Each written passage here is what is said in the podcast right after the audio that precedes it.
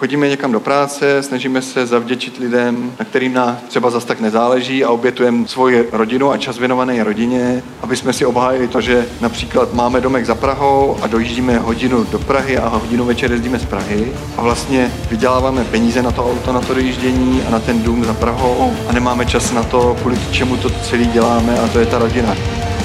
Podcast Travel Bible. Ahoj, já jsem Matouš a vítám vás u dalšího dílu podcastu Travel Bible. Běžně v něm spovídám český a slovenský cestovatele, aby se podělili o svoje zážitky, zkušenosti i praktické typy. Tentokrát ale uslyšíte záznam z další přednášky ze Slow Travel Festivalu 2016. Vítě a Renča Válkovi v ní mluvili o svém nomádském životě v karavanu spolu s dcerami Viktorkou a Magdalenkou.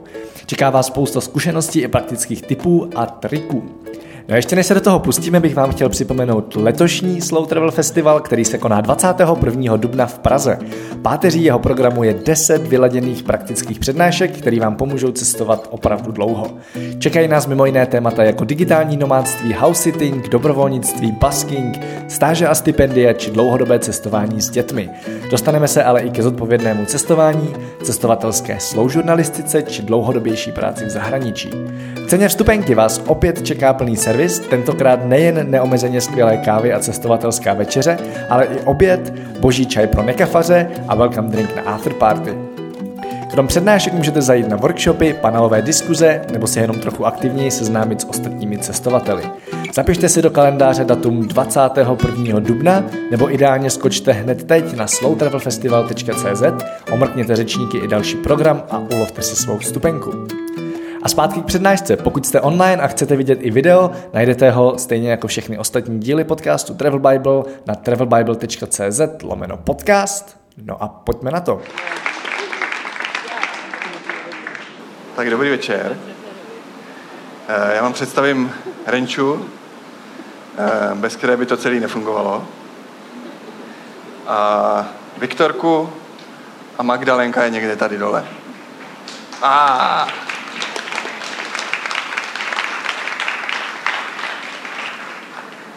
Dobrá zpráva je, že jsme poslední přednáška, takže my to zkusíme sfoknout co nejrychleji, abyste to měli za sebou. A pak jdem na panáka. takže uh, my jsme úplně normální rodinka, téměř, až na ten karavan.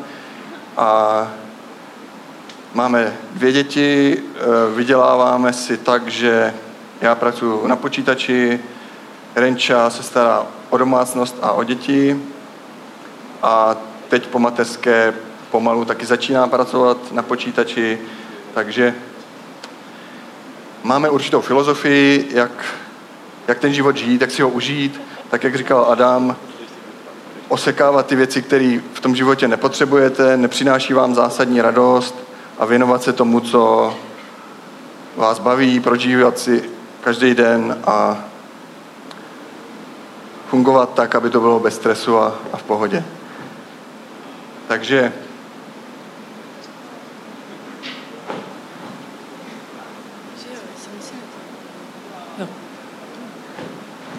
Já už funguju. Máma je tu s námi. To je dobrý, to je dobrý. Renča rovná se máma. My si tak říkáme. A ještě si vykáme. My jsme na to jednou tak přišli a vykáme si a všichni jsou z toho překvapení. Taky super, taky super. tak, takže pojďme na to. Tohle je mapa míst, který jsme projeli od roku 2012 do letošního jara. A jsou to místa, kde jsme spali. Takže začali jsme spít v okolím, Chorvatsko a podobně. Pak jsme se dostali na Sicílii, pak Turecko, pak Maroko a letos jsme byli v Portugalsku. Takhle vypadá uh, to naše řešení, díky kterému cestujeme. Nicméně těch variant je spousta. Eh, já vám ukážu potom nějaký další, ale tohle vyhovuje nám jako rodině, protože můžeme ten karavan nechat stát někde v kempu a tím autem, který stejně doma máme, můžeme objíždět okolí a, a zkoumat města, přírodu a podobně. A je to už náš druhý karavan, takže jsme ho lehce dovybavili těma věcma, který se hodí na to dlouhodobé cestování. Je tam větší lednice, je tam solární panel, který jsme dřív neměli a podobně, takže díky tomu ta cesta je víc v pohodě a uh, s menším množstvím stresu. Jednou z inspirací, který já hodně sleduju, je americká rodinka, která dneska žije v nástavbě na pick-upu, to znamená, dřív měli Airstream, velký karavan, tak jako my. Dneska už žijou full time, vůbec se nevrací domů, prodali barák a žijou jenom v nástavbě na pick-up. Jestli si to dovedete představit, tak je to... Nedovedete. Máma to ještě nedala, ale přesvědčuji, že by to mohla být jedna z cest. Uh, takže ty žijou s třema dětma, kočkou v nástavbě. Těch variant, jak jsem říkal, je spousta. Uh, úplně něco, čím můžete začít téměř hnedka. Když si budete kupovat další auto, nekupujte si osobáka, kupte si třeba transportéra, který už sám o sobě e, poskytuje dost prostoru a můžete tam ty základní věci mít, můžete si tam udělat lůžko, mít tam nějaký sklad na potraviny a na, na věci. Dá se to i s kombíkem, ale jde o to zase, jak, jaký množství komfortu si potom budete moci dovolit a jak to bude, když nebude zrovna dobrý počasí a podobně. Tohle je kluk, který žije v Praze, eh, v Mercedes Vito v tuhle chvíli a taky pracuje vlastně na počítači a jenom tak se poflakuje sem tam, vezme přítelkyni s tím autem na cesty, ale jinak zase žije víceméně full time v autě. A řeší to tak, že přemýšleli, kde se sprchuje a jak se trošku tak nějak vykoupe a on někde psal na nějakým blogu, že on hodně sportuje, tak chodí v Praze do fitek takže se vždycky vysprchuje tam, že jestli chodí třikrát týdně cvičit, tak je to úplně v pohodě a má to skoro zadarmo. Protože v tomhle autě už není samozřejmě spousta toho vybavení, který my tam v tom karavanu máme, díky tomu, že tam je víc místa. Tady není sprcha, není tady záchod, je to opravdu jenom místo, kde, kde můžete přespat. A tady je jedna z nástav, eh, která by šla dát na to naše auto, ale opravdu to není nic velkého. Takže... Dobře. Takže jednak, jednak vám samozřejmě zmizí ten kufr, který, ve kterým máte spoustu věcí, které už nemáte pak kam dát. A druhá, tam je opravdu jako postel, postel, mikrolednička, dvě plotinky a hotovo, jedna skřínka. Takže bychom jako museli přejít na Adamův level, že v podstatě ten 40-litrový batok by se tam prostě někde musel rozložit. To by bylo všechno. Dneska jedeme jako hodně luxusně. Tak. Další je Martin, eh, dělá marketing a SEO. Měl taky obytný auto a teďka si dělá z Mercedesa Vito, koupil staršího Mercedesa a dělá si tu vestavbu sám. To je taky jedna z cest. Já bych ji úplně nedoporučoval a Martin myslím, že jak to dodělá, tak zjistí, že by možná bylo taky jednodušší ty peníze vydělat a pak si koupit hotový auto. Ale, Ale on má... zase má nacestovaný, takže on si to zkusil a chce si udělat, on si to vzal jako svůj projekt, nějaký sen, takže si dělá svoje auto. Nevím, kolik to bude vážit, jestli to má promyšlený a nějak se mu to povede. Jsou tam samozřejmě nějaké legislativní věci, že to obytný auto má v papírech napsaný něco jiného, musí to být nějak schválený, musí to mít nějaký... Takže možná ani nevyjede. To se dozví. Tak. Takže teď se vrátíme úplně na začátek. A tohle je fotka z z roku 2011, těsně předtím, než jsme koupili ten karavan. A takhle jsme jeli po Evropě. Renčin brácha, taťka, naše auto, jejich auto, spousta se na ty kufry, věcí. jo, narvaný. To všechno, když jsme někde zastavili u hotelu na jednu noc, tak většinu z toho jsme prostě nesli do toho hotelu. Vyspali jsme se a ráno jsme to zase nesli ven. Strašný. Takže v Paříži to bylo úplně geniální, tam bylo to parkoviště od hotelu asi kilometr vzdálený, takže to byla fakt bomba. A ještě ten pokoj byl fakt jakože malý, takže byl to rozhodně zážitek. No a tam jsem si říkal, sakra, měli jsme vlastně eh, první dcerku, sakra, tohle není možné, takhle prostě normálně lidi nemůžou cestovat, to nemůže dlouhodobě fungovat. A rádi jsme ale cestovali, chtěli jsme najít tu cestu, jak, jak to vyřešit. A tak se tak dívám kolem sebe, jak člověk řídí, má toho času spoustu. A říkal jsem si, sakra, ty obytní auta, teď to do prčí stojí milion, dva, tři, teď ty lidi s tím vyjedou jako na tu dovču na těch 14 dní, vrátí se zpátky a celý zbytek roku jim to ztrácí na hodnotě. To je úplně finanční nesmysl. No a nemohl jsem se víc mílit, protože jak jsem to proskoumal, zjistil jsem, že si můžeme koupit jetej karaván a ten náš první stál 100 tisíc. Takže... Ne, Vítě říkal, že si ho půjčíme a vyzkoušíme to. To jsem říkal? No a pak přišel a koupil ho, ale my jsme v té době stavěli dům a neměli jsme peníze, že jo, ale on ho koupil, prostě. No jsem si prostě půjčil na karaván a pak to nějak dopadne, že jo. Dopadlo to dobře. Takže samozřejmě první reakce mámy byla, prostě se zpomátl, ty moje karavan, teďka dodáváme barák, nemáme vůbec nic a budeme řešit ještě nějaký karavan. No, ale tohle jsme přečkali a pak už to bylo jenom super. Takže ještě zmíním možná tu naši cestovní horečku.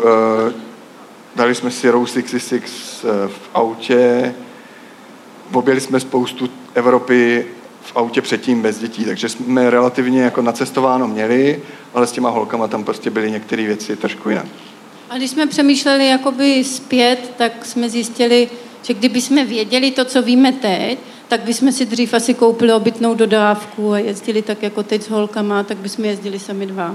Že je to fakt, je to super, je to úplně jiný cestování. Žádný hotely, někde být zamčený, čekat, až někde odevřou, uvařou, uvaří vám kafe, prostě všechno máte hned, tak jak chcete.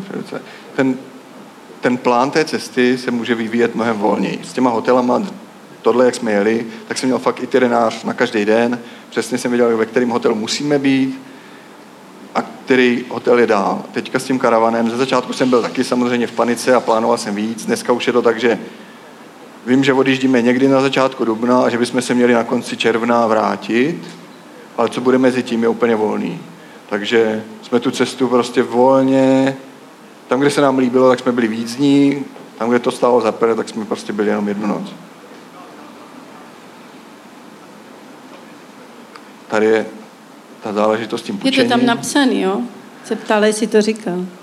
Jedna z věcí, eh, který, který souvisí s tím cestováním v karavanu, je, že zpomalíte. Nejenom, nejenom ta cesta samotná, ta jízda, protože ten starší karavan má omezení na 80 km v hodině, což se nám samozřejmě zdálo taky jakože strašný na začátku, ale je to věc, která vás například zhodí z dálnice, protože vy tu dálnici nevytěžíte tou rychlostí, protože jedete max 80 a pak nemá smysl platit za dálnici poplatek za auto, poplatek za karaván a jet 80, který můžete jet i po té, po té vedlejší cestě. A ta vedlejší cesta je mnohem zábavnější, je tam spousta lepších míst, eh, kde zastavíte, dáte si jídlo a ochutnáte, poznáte tu lokalitu a tím, že nejedete tak rychle, tak i máte čas na to ty, ty místa poznat.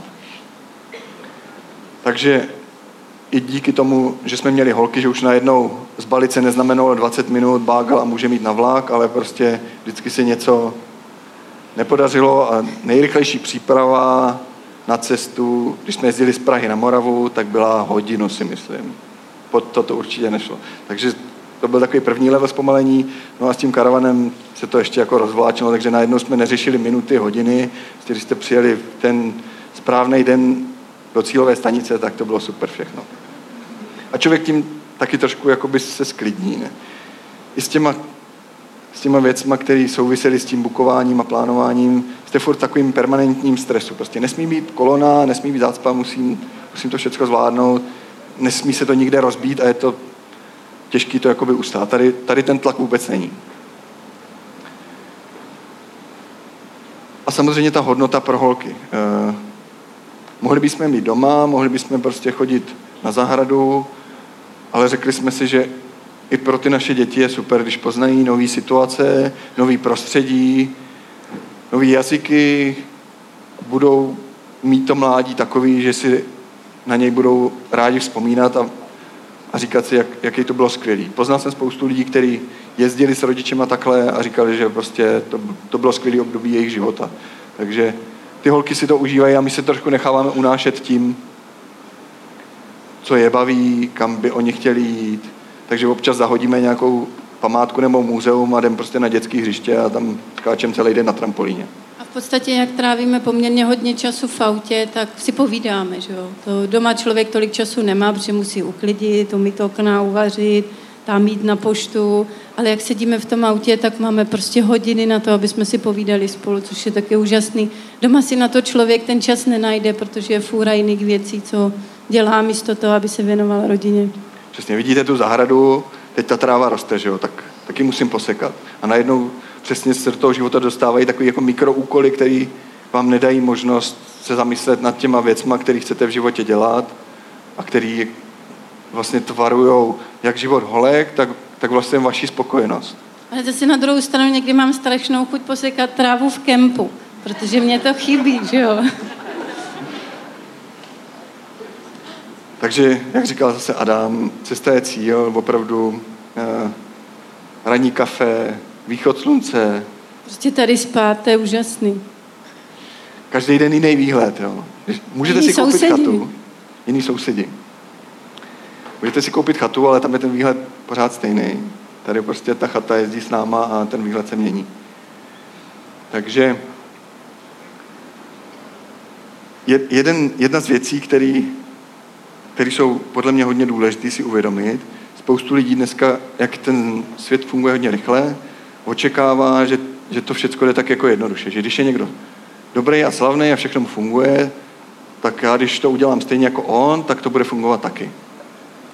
Ale ono to tak není. Je tam většinou mezi tím velké množství pekla a odříkání a, a, a práce, než to celý začne fungovat, než to začne vůbec být vidět, než, než to začne nést ty výsledky.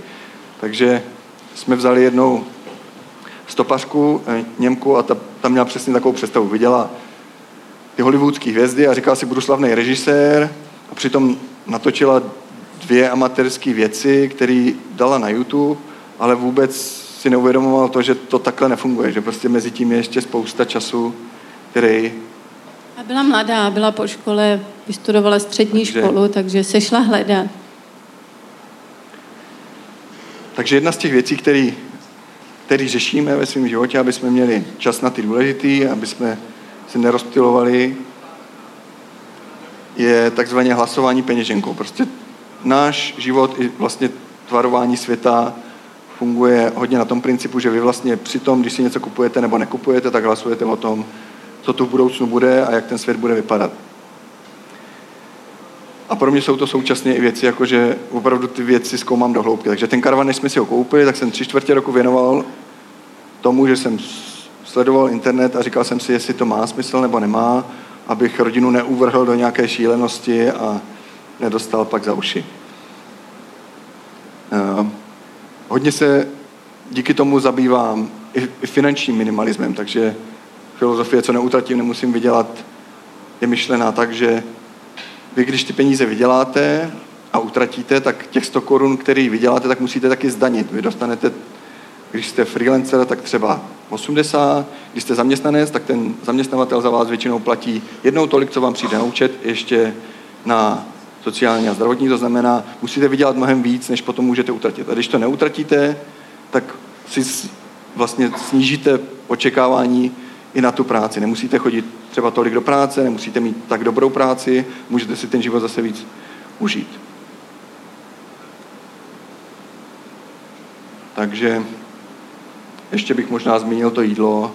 Tam je zrovna oblast, kterou se nesnažíme zase ošidit. Je spousta lidí, kteří si koupí super tenisky a pak jdou do fast foodu a dají si prostě burger. Si papír s rohlíkem. Přesně. Jo, tak to se snažíme otočit. Prostě kašleme na to, že jsou tepláky prodřený a máme žraloka, ale prostě dáme si dobrý jídlo. Občas Ne, to, tak hrozný to není. občas to přestřelíme. Se nám stalo na hranicích Švýcarsko-Francie, jakože nebyly hospody a už všichni měli hlad. A byla tam restaurace, zrovna to byl nějaký víkend, nebo jakože nevhodný čas k jídlu, tak jsme zastavili a teď to byla jakože dobrá restaurace, bílý To bylo moc dobrý, to bylo moc. Moc dobrý, jo, to, dobrý to bylo, no. Ten účet byl taky super. Díč, díško jsem dal 20 Eček, páč účet byl za 140, nebo kolik, což za Véču je dost. To byl oběd. To byl oběd. Ale dostali jsme velikonoční vajíčka čokoládový. Oni byli velikonoce zrovna, možná jsme dostali nějakou přirážku velikonoční. Ale paní byla moc milá, bylo to super. Takže, takže u toho jídla prostě ty zážitky si myslím, že za to občas stojí, že prostě samozřejmě to kombinujeme, když je fakt průšvih a máme hlad, tak, tak i ten mekáč poslouží, ale snažíme se ho úplně jako vymazat a, a jít, jít na trhy. S tím karavanem prostě zastavíte na místě, ve městě, kde jsou trhy, pozbíráte to, co je tam super a máte vlastně zásoby, hodíme to do auta a pak z toho nějakou dobu živeme. Je Španělsku pomeranče, takže tyhle věci. A když jsem se zamýšlel nad těma věcma, které úplně nejvíc vás šťaví v průběhu života, tak podle mě jsou to mobil a auto. Mobil je, řekněme, ta lepší varianta, kdy opravdu je to sice nějaký nákup, ale pak ten mobil stárne, ztrácí na hodnotě, občas se mu něco rozbije, displej a podobně, nějaký apky si do toho koupíte, sem tam nějaký kabel, držáky do auta a podobně. Takže vlastně pořád vám to bere i trošku čas, musíte ty věci řešit a kupovat a i, i ty finance vám to vlastně odebírá. Takže jsme si jednu dobu řekli, že nepotřebujeme mít vždycky ten nejnovější iPhone, že prostě ta čtverka vydrží a až letos jsme si kupovali 5C, což v dnešní době už je taky trošku retro. Ale prostě telefonuje to, píše to SMSky, teď už dokonce máme i Messenger, takže to bomba. A, a tím pádem máte energii a peníze na ty ostatní věci. To auto je úplně stejný. Darda za nákup, když to máte na úvěr, tak tam máte tu dardu, ale platíte nějaký splátky, to auto stárne, žere to benzín, trošku se to potřebuje a je tam zase spousta výdajů, který vás to průběžně stojí a je moc důležité si říct, jestli to jako za to stojí.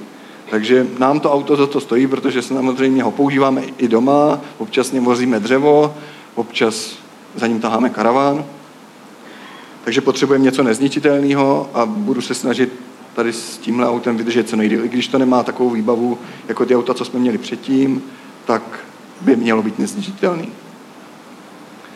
A těch věcí je samozřejmě další, další řada. Tak, a teď ještě k tomu jídlu.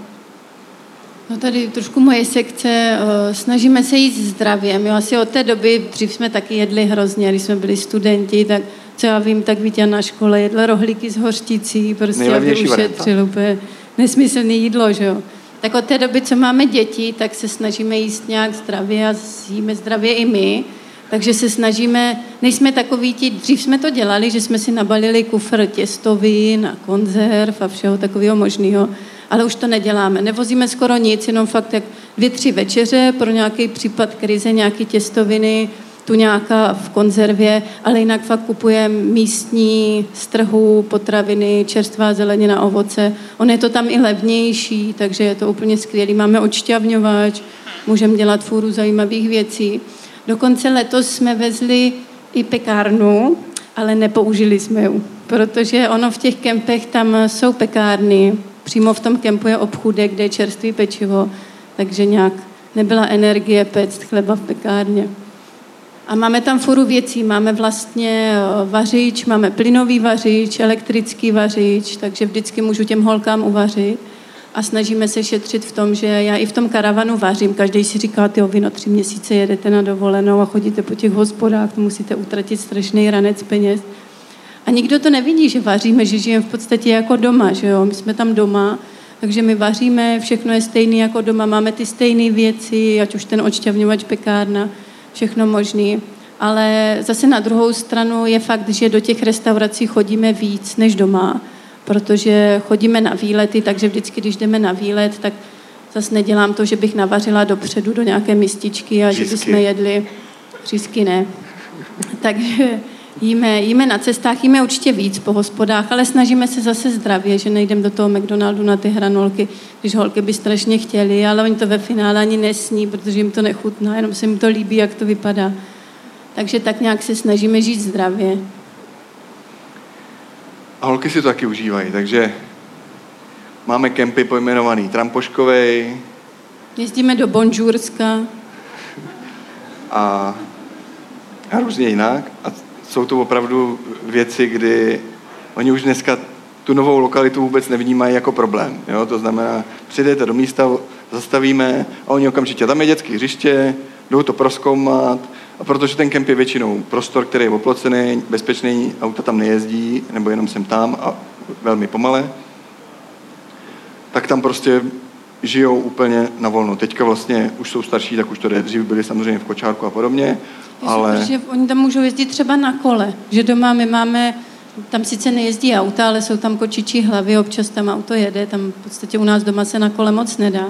Ale po tom kempu oni celý den jezdí na kole. Oni se přijdou akorát najíst a celý den jezdí dokola na, kolo, na kole, na koloběžce, že to je úplně úžasný, že je tam ten plot, je to, ono to zní blbě, ale je tam nějaký ohraničený prostor a jak když těm dětem řeknu, za ten plot, za tu bránu nechoďte, tak oni to respektujou a fakt si užijou ten prostor, A jsou že venku. jezdí na tom kole a jsou pořád venku. Takže pokud si někdo myslíte, že, že kempy jsou trampové špekáčky a kytara, tak už to většinou tak není. Jakože ty kempy jsou vybavený, jsou tam sprchy, někdy je tam i restaurace s obchodem, je tam opravdu, máme jeden oblíbený kemp ve Francii, kde je normálně tobogány a, a vysloveně vodní prostor, vyhřívaný Vyhřívaný. bazén. A díky tomu, že mimo, mimo sezonu tolik lidí necestuje, tak se nám stalo několikrát, že jsme tam byli úplně sami, že máte prostě tobogány pro sebe. Takže i takové situace jsou. Ale samozřejmě není to úplně jednoduchý, nějaký, nějaký daně za to platíme, takže vidíme méně babičky, skypujeme, jasně, ale Holky občas oni jak nevnímají ten prostor, tak oni řeknou, třeba my bychom chtěli jít za babičkou. No tak jakože až se vrátíme, ne, pojedeme tam teď, budeme tam spát a zítra zase přijedeme sem. A my jsme 2000 kilometrů daleko, že jo? Oni to vůbec ten prostor nevnímají a přijde jim to, jako proč bychom nemohli, že jo? Ale když si, když si zatelefonujeme, tak nějak to zvládnou. většinou je to v pohodě. Přátelé, eh, potkáváme lidi i na cestách, ale samozřejmě spoustu přátel žije tady nebo má práci, ze které to nejde tak jednoduše prostě vypadnout. Pak máme kočku, tu necháváme u Renčinýho bráchy a, a zahradu, kterou Já to třeba, klidně co mě opustím. trošku vadí, takže my odjíždíme na jaře většinou, kdy se všechno sází na tu zahradu, že jo, v tom, v tom rozpuku. A my jsme fuč, že jo, tak já vždycky poprosím toho mého taťku, ať něco zasadí. Jenomže můj taťka, on je takový, on zrovna jde a něco koupí a po druhé už nejde, jak se to sází postupně, tak koupí, co měli a něco zasadí a se vždycky ptám, a dědo, co nám to tady roste, co to máme, co to bude? No to já nevím, já jsem něco koupil. Takže máme takovou překvapení překvapení zahradu. Vždycky tam něco vyroste. Ale jo, je tam, je tam, máme spoustu, máme cukety, dýně, rajčata, všechno možný máme. Tak, a to byla ta radost a teďka ta práce. Takže proč karaván? Jak jsem říkal, těch možností je x a tohle jsou důvody, proč my jsme si vybrali karaván. Protože můžeme ho nechat v kempu, využijeme auto, který už skutečně máme, eh, protože jiná varianta je mít opravdu obytku a auto, platíte jiný pojištění, eh, nebo platíte velký pojištění za obojí, u toho karavanu jsou to 400 za rok. Ten karavan stojí mnohdy míň a vojete ještě míň, takže ten náš první stál 100 tisíc. Nej, nejlevnější obytku z 80. let koupíte podle mě za 300-400 a nebude mít tu výbavu. Takže to je jakoby, to jsou ty důvody a samozřejmě s tím autem potom můžete cestovat jednodušeji do města, jedete do podzemních garáží v centru a podobně, takže nám to přijde jako nej, nejoptimálnější varianta na tohleto Když se cestování. něco stane, můžete k doktorovi do nemocnice zajet takový mobilnější. Celkem rychle. A jak jsem říkal, ty dlouhé cesty jsou perfektní. Díky tomu, že občas nespíme ani v kempu, jenom na vyhrazených parkovištích pro bytní auta, tak vlastně vůbec neřešíte ten příjezd. Dřív to bylo tak, že jsem věděl, že v tom kempu asi bude ten majitel a on určitě půjde spát, takže do pěti, do šesti, do osmi. Ty kempy to většinou neuvádí, takže nevíte, kdy máte přijet, takže klasický stres. Chtěl bych tam přijet do pěti, no navigace říká, že tam budu v šest, takže tam budem tak v osm. Jasný? To už taky možná bude zavřeno. U těch parkovacích míst tohle to neřešíte, prostě až začnou padat oči, tak je správný čas někde najít místo ke spaní a zase ráno odjedete kdykoliv. Nemusíte se odhlašovat, nemusíte nic po sobě uklízet, nechávám to většinou zap- zapojený a prostě vypadnem. Nemusíte platit. No, tak jasně. Jedna z drobných výhod. A, a jak říkala Renča, když jsme v autě a, a máme tady ten čas, tak si opravdu dáme kavčo a řešíme věci, který, který normálně v té domácí rutině prostě neřešíte.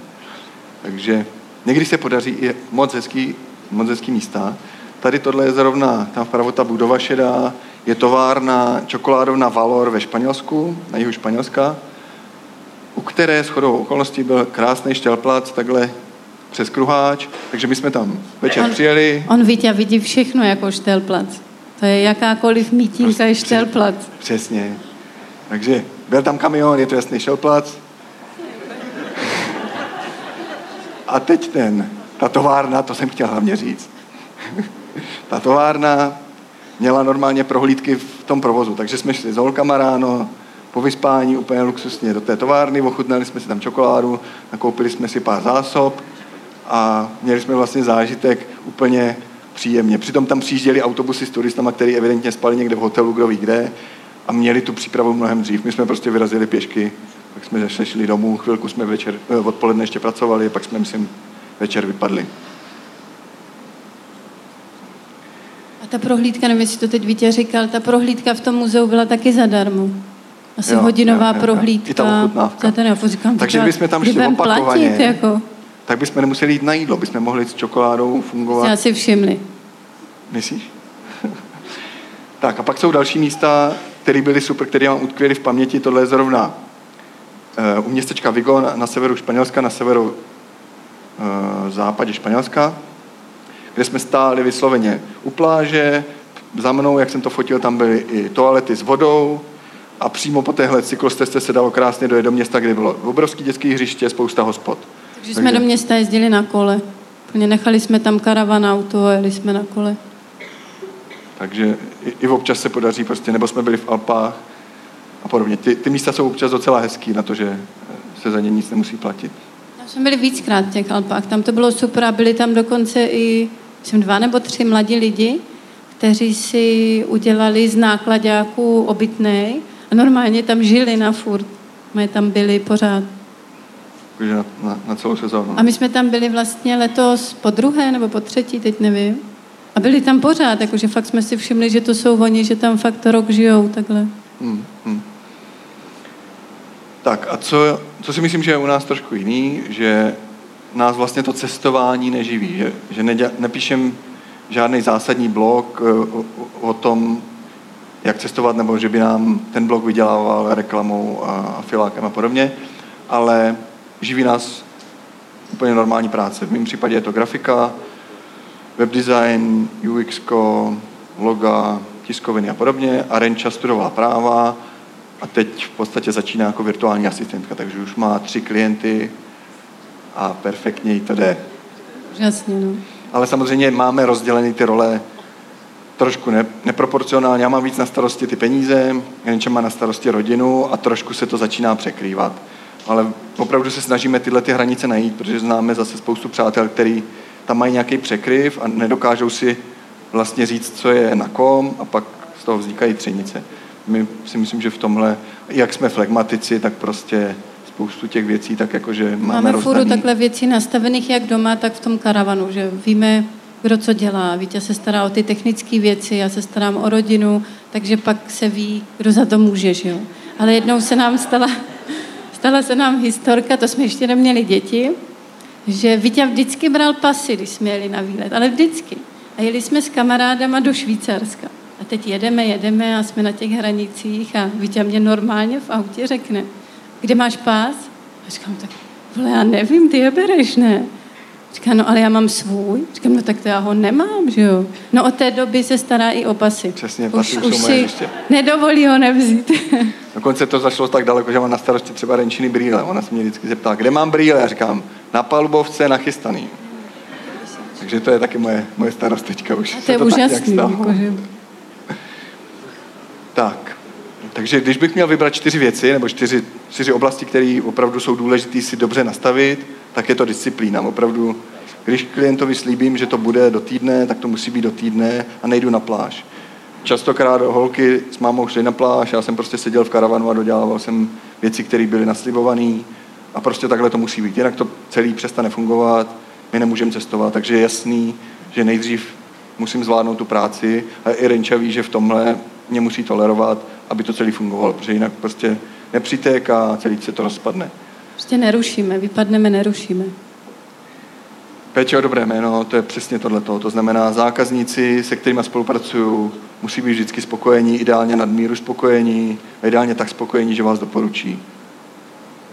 Opatrné finanční plánování, mít nějaký finanční poltá- poštář, mít, já mám třeba Excel, když jsem Excel nesnášel, ale mám prostě tabulku jak kluci, kde si řeším cash flow na každý měsíc. Vím, co všechno měsíčně odejde, co mám vyfakturovaný, co mám rozjednaný a, a dokážu si říct, těma penězma vydržím půl roku, nebo vydržím měsíc, anebo jsou těžce v mínusu a měl bych to hasit. A chytré příjmy je něco, co je mnohem důležitější, než se zdá, a to je například pro mě jsou to ilustrace na fotobankách. Já mám nějakou sadu ilustrací, které prodávám skrz online e-shopy a díky tomu vydělávám vlastně peníze, aniž bych na tom dál pracoval. Takže já, aniž bych pracoval, tak mě přitečou z tohohle nějaký peníze a je to nějaký základ toho příjmu, který, který to stabilizuje, který je jakási jistota pokud se nám podaří tyhle ty chytrý příjmy dostat na tu úroveň, kdy nebudu muset dělat klientskou práci, tak se může klidně stát to, že budu opravdu jenom řešit ty svoje projekty. Zatím to tak není, ale je, je to rozhodně ta optimální cesta, kdy opravdu neinvestujete svůj čas jako hodiny a neprodáváte ho jako hodiny, ale investujete ho v úvozovkách zadarmo na začátku s potenciálem výnosu na konci, který bude větší v součtu. Tady jsou zhruba zhrnuty ty zodpovědnosti. Delegování. Jedna z důležitých věcí, datová schránka, úklid domů, máme třeba uklízečku. Je to taková jakože věc, která působí luxusně nebo nestandardně. Přitom, když si to spočítáte, kolik já fakturuju za svou práci a ušetřím vlastně díky tomu čas a kolik stojí ten úklid, tak to naprosto dává smysl. Já se můžu věnovat své práci a zároveň nemusím dělat práci, kterou neumím tak dobře jako ona a zároveň mě rozhodně nebaví tak jako jí. Takže ona dělá práci, kterou, která ji baví, já dělám práci, která mě baví. A je to opravdu tak. Ona samozřejmě vždycky je s nervama úplně v kýblu, jaký tam máme bordel, protože je to paní, kterou baví uklízení a má ráda uklid. Já tomu rozumím. Jo, ale prostě takhle, takhle rozložení mě to přijde naprosto v pohodě. A to neznamená, že bychom neuklízeli, že ona chodí jednou za 14 dní a s holkama to je ona odejde a ona kdyby k nám přišla večer, tak už k nám nikdy nepřijde, kdyby to viděla, co tam je. Ale už je to dobrý, už ty holky taky se dají ovládat hlasem, jak já říkám. Takže už občas i něco uklidí. A pak jsou tam další věci, jako eh, hlídání domu, když jsme pryč. Máme buď to přátelé, nebo, nebo Renčin taťka, zalít květiny, ta kočka je pryč, eh, u toho bráchy a podobně. A zase, když se vrátíme, tak ten karavan je potřeba někde parkovat takže je dobrý si tohle vyřešit. My máme zrovna perfektní místo na dům se skvělým výhledem, ale je v kopci a nedá se tam karavan zaparkovat, takže jsme museli najít JZD, kde se dá, kde se dá ten karavan zaparkovat. Pak jedna z nejdůležitějších věcí, aby, zase, aby to celé fungovalo, je internet. My to řešíme tak, že máme nějakou španělskou simku, která je v zásadě záloha, když se spousta dalších věcí vysype, když nenajdete hospodu s wi a podobně, Jinak samozřejmě kempy mají často wi hodně často zdarma, někdy za, za malý peníze a většinou neomezenou, takže tam je to, to pracování úplně v klidu, ale byli jsme častokrát i na wi obecní a podobně.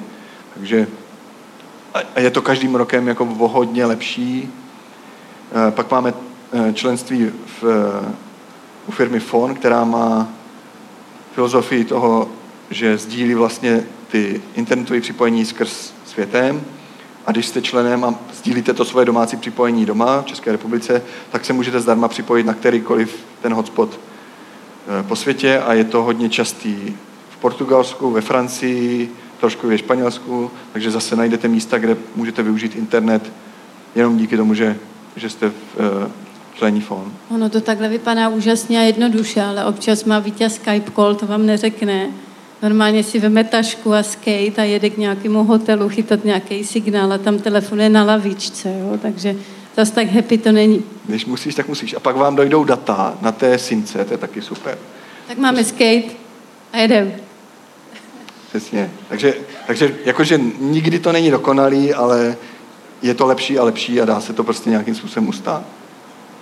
Máme nějaký zesilovač, to Power Wi-Fi, je opravdu antena, kterou dáte na karaván a ten router, který byste normálně z notebooku neviděli, tak najednou je o, o 200 metrů blíž. Takže jsme takhle zrovna tam na tom štělpacu u pláže jsme normálně jeli na wi hotelu, který byl třeba 500 metrů a protože to bylo přes moře, tak jsme prostě fungovali. A zkoušíme samozřejmě spoustu věcí, některé jsou slepý ulice, takže například máme doma teďka na, na pokusy solární vařič. Bohužel, když jsem to počítal, tak jsem zjistil, že návratnost je, když budeme hodně vařit, jakože celý léto, každý den, On vidě Tak- pořád vaří vodu. tak za deset let je doma ta, ta jeho nákupní cena. Takže tam to úplně neklaplo, ale zase máme spoustu věcí, které fungovaly. Teplé vody máme hodně. Takže eh, jsme třeba vozili grill strašně dlouho, ale nepoužívali jsme ho, protože přece jenom ten grill, čištění, dokupování uhlí a tak dál. Zjistíte, že prostě ta cesta bez něj je úplně v pohodě. Máme soláry teďka na tom karavanu, který jsme na prvním neměli. Pitná voda. Eh, Pár lidí se mě ptalo na pitnou vodu, kde ji sehnat. Ve Španělsku, ve Francii, i v tom Portugalsku, i v Německu, snad i u nás. Na benzínkách je vždycky voda zdarma, takže když ne na jedné, tak na té druhé určitě bude. A většinou je pitná, když není, tak je to u ní napsaný, takže si doplníte nádrže a máte vlastně plyn, máte vodu, máte nabitý elek, eh, eh, baterie elektrikou ze soláru, takže v podstatě nemusíte ty kempy ani navštěvovat, ale zase mají určité výhody a je to takový vyklidnění. Takže Ono totiž na těch štelplecech tam je většinou, že nesmíte si vytáhnout ten stůl a ty židle jako fakt kempovat. Že tam ve Španělsku je to daný zákonem, přesně tak, že, tu že vlastně kempování svobodu, mimo že- kempy není povolený, přesně že tak. kempujete, že to je super v kempu, že tam si dáte koberec, deku, cokoliv, eh, židličky a jste jakože v pohodě, ale venku to moc nejde. I když Němci ty kempujou všude. Tak. Takže, abych se vrátil vůbec k tomu, proč, nebo co, co, co nám pomohlo si uvědomit eh, ten život v karavanu, tak je to to, že, a dřív jsme byli přesně tenhle ten model, že často napodobujeme, že prostě denně chodíme někam do práce, snažíme se zavděčit lidem, na kterým nás třeba zas tak nezáleží a obětujeme svoji rodinu a čas věnovaný rodině, aby jsme si obhájili to, že například máme domek za Prahou a dojíždíme hodinu do Prahy a hodinu večer jezdíme z Prahy, opotřebováváme to auto přesně na tohleto dojíždění a vlastně vyděláváme peníze na to auto, na to dojíždění a na ten dům za Prahou a nemáme čas na to, kvůli čemu to celý děláme a to je ta rodina, která nebo, nebo ten váš partner, který nebude spokojený. Je spoustu rodin, který postavili dům a pak se rozvedli, protože prostě byli finančně vy- vyšťavení, emočně taky, protože prostě neměli čas na nic jiného, přes den práce, večer řešení logistiky, stavby domu. Děti to odnesly a celý se to rozpadlo, takže dneska já, i když máme dům, tak si říkám, že by klidně stačil poloviční a že by spoustu věcí, i, i ta Toyota konec konců stála dost peněz na to, že by to šlo dělat jinak. Takže jenom tyhle věci je dobrý si uvědomovat a opravdu si znovu opakovat, jestli ty pravidla, kterými se řídíte, jestli dávají smysl, jestli, jestli to spěje k tomu cíli, který jste si řekli, jestli máte cíl, chci být spokojený, mít veselý a spokojený holky a chci být doma s rodinou, tak každý krok, který denně děláte, nebo dlouhodobě o něm uvažujete, práci, kterou si vybíráte, tak by měli směřovat k tomuhle tomu cíli. Pokud je to něco, co vás rozptiluje nebo k tomu cíli nevede, tak vám rozhodně pomůže se toho buď to úplně zbavit, anebo to povohejbat tak, aby to fungovalo, protože vám ta energie jednou dojde a přestane vás to celý bavit a, a buď to vyhoříte, nebo se stane něco jiného. A, a ty pravidla nevymyslel nikdo lepší než, než jste vy. Takže se osvoboďte, ta cesta je cílem, užijte si každý den, každý kavčo, každou hospodu, každý západ slunce, protože ten zítřejší už nemusí být. A možná budete potom na jaro na pláži, skateovat, možná si dáte skvělý guacamole s čerstvou rybou, možná budete spát na ulici a vůbec vám to nebude vadit. Možná budete mít kancel, který není úplně ergonomický a plní dvě funkce, pozornější si všimnou. že dělám přestávky povinné. Povinné, povinné přestávky. Teď musíš, pak už to za dvě hodiny nepůjde. Proto je tam ten nočník, že jo, aby holky mohly jít na záchod. A budu vám držet palce. Pokud budete Děkujeme. chtít, pokud budete chtít se v tom rodinném světě víc orientovat, velice doporučuji tuhle knížku, která zase nás hodně posunula, hodně nás změnila, hodně nám umožnila si uvědomit tu naši historii, jak my jsme byli vychováváni, v čem jsme žili a jak chceme nebo nechceme vychovávat svoje děti. Takže to je všechno.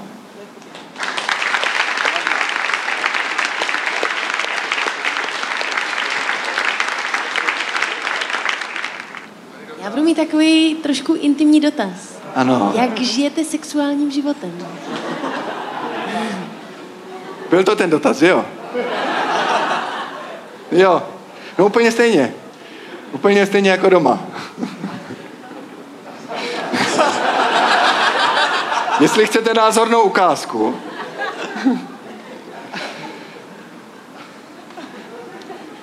prostě když děti usnou, tak usnou, že jo?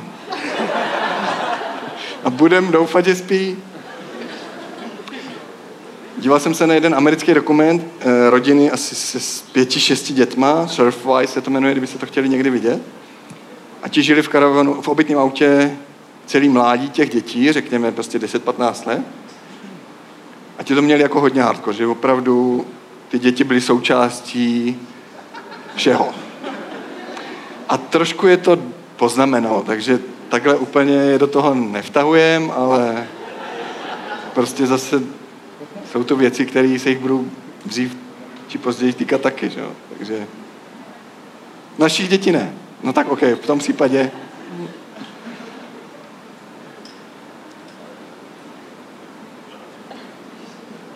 Předtím jsme měli jedna KK v Praze a to je v podstatě takový karavan.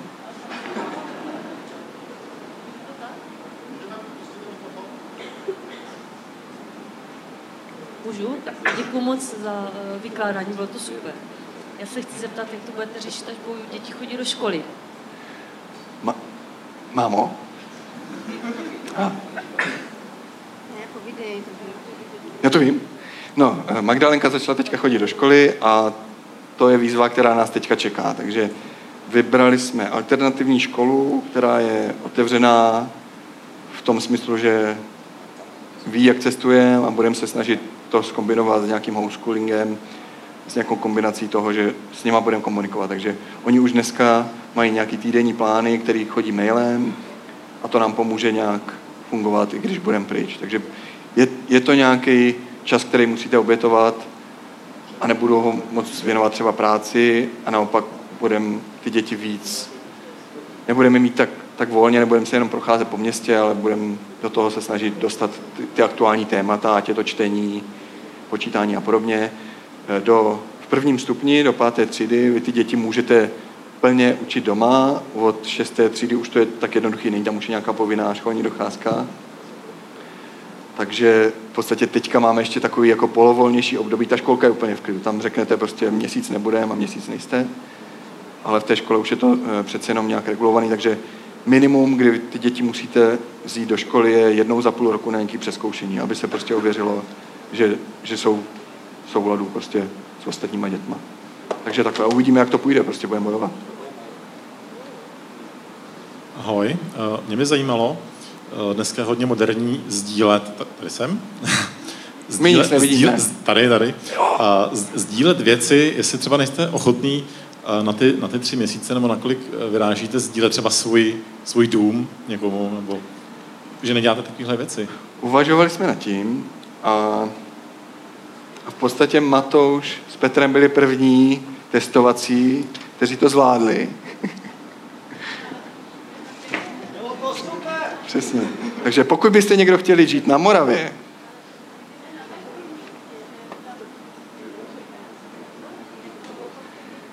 Vyškov, Rousínov, Takže nevíme, jako kdybyste chtěli, tak my vám ho pronajmeme, ale moc lidí tam asi nechce.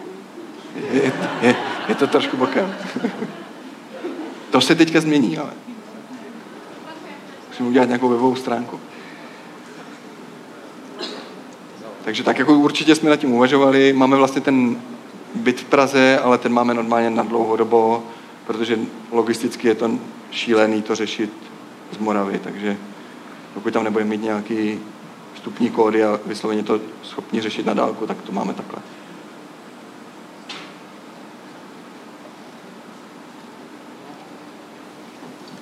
Já bych se chtěl zeptat, jestli vám nevadí, že tím karavanem jste trošku omezený na nějaký jakoby relativně blízký okruh míst, který můžete navštívit. Jestli... Určitě, no jasně. Jakože přes oceán je to cenově trošku jiná kategorie, vzít to lodí. Takhle trajekty jako v rámci Evropy se celkem ještě dají, i když e, i s tím karavanem je to dražší, ale no jasně, no jasně, jakože ta rychlost a, a možnost, kam až se s tím dostanete, není velká, takže já bych klidně vyrazil do Větnamu, ale asi by nám to trvalo trošku díl jednak a ty cesty tam asi přes to Rusko a co tam je Kazachstán a nějaký země další, Mongolsko, by nemuseli být úplně OK, takže tam by spíš přicházela v úvahu ta nástavba. To si dovedu představit, takže vypnout práci a jenom cestovat. Pak to dokážu jakoby vidět, protože tam určitě nebude mobilní signál, internet a tyhle věci. A s tou nástavou přece jenom už můžete jet po dálnici 130. Že? Mama nesouhlasí. Ta nástavba je malá, fakt. No počkej, tam jsou normálně čtyři lůžka, nebo tři a půl, nebo tak nějak. Nebo dvě a půl, teď nevím přesně.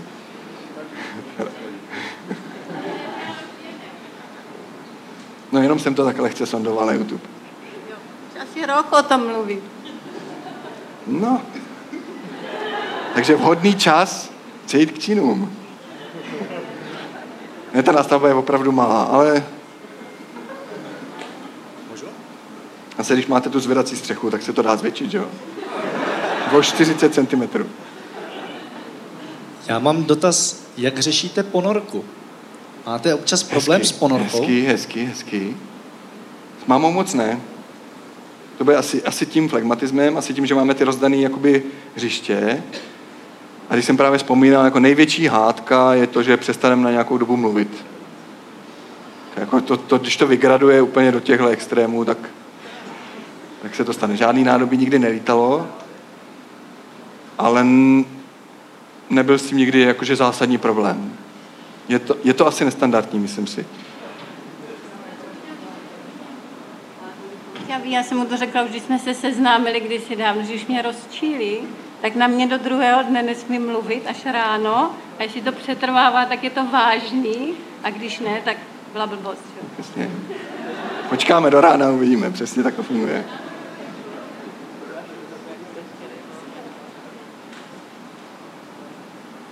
Tak já mám taky jeden dotaz. Mě zajímala taky ta ponorka, ale uh, teď, když už jste odpověděli, tak by mě zajímalo, jaký bylo nejdelší období, co jste spolu strávili v tom karavanu. V kuse. Něco přes tři měsíce, myslím, to bylo. Před, ne tenhle rok, minulý rok jsme takhle byli, že jsme vlastně jeli do Maroka, pak byl kamoš v Chorvatsku, tak jsme frkli za ním, pak byl Robo ve Francii, tak jsme frkli tam, pak jsme jeli domů, takže tam, tam to bylo trošku horší. Že tam už nebyla ponorka, už to bylo takový jako únava z cestování, mám pocit. Že my jsme jako hodně měli cestovních dnů za sebou, bez odpočinkových. Bylo to spoustu kilometrů. A, a to už bylo jakože trošku na hraně, takže, takže pro mě zase zkušenost, že prostě nemá smysl to hrotit, ujet spousty kilometrů za den a mít profrčet sever, eh, jakoby Německém třeba a co nejdřív v Španělsku, prostě rozložte to, rozsekejte to na 200, 300, 400 kilometrový úseky, naházejte mezi to odpočinkový dny, kdy se nikam nejede a jenom prostě tak zevlujete kolem karavanu a celá ta cesta bude víc v klidu. Pro to tělo to určitě není zdravý. Eh, Já mám ještě dotaz. Nebude mít eh, na ty vaše dcery vliv špatný třeba to, že nemají ty kamarádky stále v té škole a tak? Oni mají z části, protože o prázdninách jsme vlastně doma a po zbytek roku jsme doma. Takže mají jakoby kamarádku naproti sousedku, mají kamarádky ve školce ve škole a myslím si, že, že, že to není ani, ani jakoby velký problém, nebo vlastně můžete si vybrat. My jako rodiče si můžeme vybrat, jestli budou jenom doma, budou mít skvělé sociální vazby na tu lokální komunitu, ale nebudou třeba umět jazyky, nebudou schopni se adaptovat na nové situace a tím pádem vlastně budou možná trošku opatrnější, méně průbojný, když budou doma, ale když zažijou různé situace, tak budou možná divočejší, možná nezůstanou doma a, a, a budou cestovat sami, to vůbec nevím. A to nikdo neví. A nedokážu předem říct, jestli bych je měl radši nechat doma, protože budou mít rádi svůj domov a nebudou chtít cestovat, anebo bych je měl tahat na cesty, protože je v nich nějaká duše cestovatele. To prostě nevím, ale prostě vycházím z našeho vlastního života, že nás to cestování baví, naplňuje, dělá z nás vyrovnanější osobnosti a to přesně chci dát i těm dětem, aby z nich nebyli čtenáři blesku například. Že? A my se jich samozřejmě ptáme, že jo, jestli chcou jet, nebo jestli chcou být radši doma s kamarádkama. Asi jedna historka za všechny, jeli jsme, už jsme byli dlouho, já nevím, třeba měsíc a půl, a v autě holky říkají, my bychom chtěli jet domů. A my, tyjo, sakra, už jsme to asi přepálili, už někde. prostě často a daleko, že jo. A říkáme, a proč byste chtěli jet domů, jakože za babičkou, nebo už si těšíte domů? No my jsme tam nechali vláček. Oni nechcou jet domů, oni tam něco zapomněli, že jo, takže oni vůbec nemají jsme to. se stavili zatím, do nejbližší IKEA a bylo to vyřešené. Zatím se nám nestalo prostě, že by chtěli jet fakt jako domů, že už je to nebaví. Občas mají takový, když jsou večer unavený, ale to dělají i doma, že řeknou, že chcou jít domů, ale ráno jsou šťastní, že jsou zase venku. A už dokonce říkají už několik let, co cestujeme vlastně, tak už když jsou rozmrzeli, už neříkají, že chcou jít domů, už říkají, jo, chci jít do karavánku. Takže už to taky pochopili. Já jsem, se, já jsem se přesně na tohle chtěl zeptat přímo holek. Oni tady tak pobíhají. Můžu se tě na něco zeptat? Ne? A kam se schovala druhá? Tam je, tam je, tam. Tady seš. Hele, seš radši doma v Lulči anebo v karavánku? v Lulči. A sakra. No vidíte to, jo? Doma v Lulči. No. Tak jsme docestovali. Ale dneska my jsme vlastně přijeli teď jenom na víkend s karavanem, že normálně chodíme do školy, takže teď jsme doma. A holky říkají po cestě, no ale my chceme do všech těch kempíků, co jsme kdy byli, my nechceme jako do Prahy a zpátky. Říkám, tak to asi nestihneme. Magdalenka?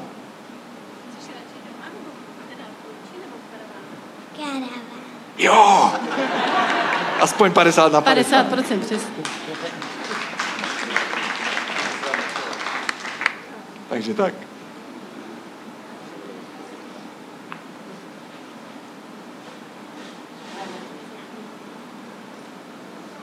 Slí, jo, eh, Renčo, já jsem se tě chtěla zeptat, jak to všechno zvládáš jako žena, protože já mám děti zhruba v jakoby tomhle věkovém rozmezí, teď už jsou teda větší. A představa, že před x lety s nima tři měsíce jsem jako doma, mám je na starosti. Někde pryč, nemám osobní čas pro sebe, nejdu si zacvičit. Jak to řešíš? Já musím říct, že mě třeba je líp v tom karavanu než doma. Protože doma musíme ráno vstát, jít do školky, do školy vzbudit je to peklo, to je neuvěřitelné, než se oblečou, nějaký řád. Takže mě to nevadí, já v podstatě nemám žádné osobní volno ani doma, takže karavanu je mě líp, jakože tam ty holky jsou venku, jsou v tom kempu, vím, že mě nikam neutečou, že nic nezajede, takže já si klidně zacvičím tam, jdu si v klidu uvařit, protože vím, že oni jsou zase hodní, tak já, já mi řeknu, tam už nechoďte, tam taky ne, a oni poslechnou. Takže mě nezdrhnou někam, jakože to, to zase asi máme hrozně velký štěstí, že oni jsou tak hodní. Tě děkujem. A chodíš zaběhat někdy ráno? Někdy ráno si chodím zaběhat. Ale je fakt, že když jdou do školy, jenomže teď jsem zase začala pracovat, takže já když je odvezu do školky, do školky, tak sednu a dřu. Že jo? Pak je 12 a jdu do školky, jsou dvě, jdu do školy a, a trada a fodokola. Ta rutina je asi to, co jako nám... A ta vlastně... rutina v tom karavanu není, to je úplně úžasné. Hmm. Po každé někde jinde, jiný sousedí, jiný prostředí, moře, písek, všechno možné. Lepší, lepší v karavanu. Tu po vašej pravici pravici. Mňa by prosím zaujímalo, ako ste na začiatku ukazovali tých vlogerov, alebo ako to nazvať, blogerov nejakých zaujímavých, ktorí by ste nám vedeli doporučiť? Nějaké jména? Určitě to, to malý myš, to jsou amíci, a oni vysloveně dělají eh, videoblog každý den, nebo téměř každý den. Takže teďka jeli vlastně celou Kanadu, oni jsou z Kalifornie, jeli celou Kanadu a zpátky. Každý den z toho udělali 20 minut video. Nedovedu si představit, ten kluk je, je vývojář a ta jeho manželka se stará o ty děti a, a dělají vysloveně jako full-time cestování i homeschooling, celý si to řeší sami. A nechápu, jak on najde čas na toto sestříhat, naházet tomu nějakou muziku. Má tam dron videa, má tam jakoby mluvení, opravdu jakože jenom tohle zprocesovat, tak, eh, tak ten kluk mě jako hodně inspiruje.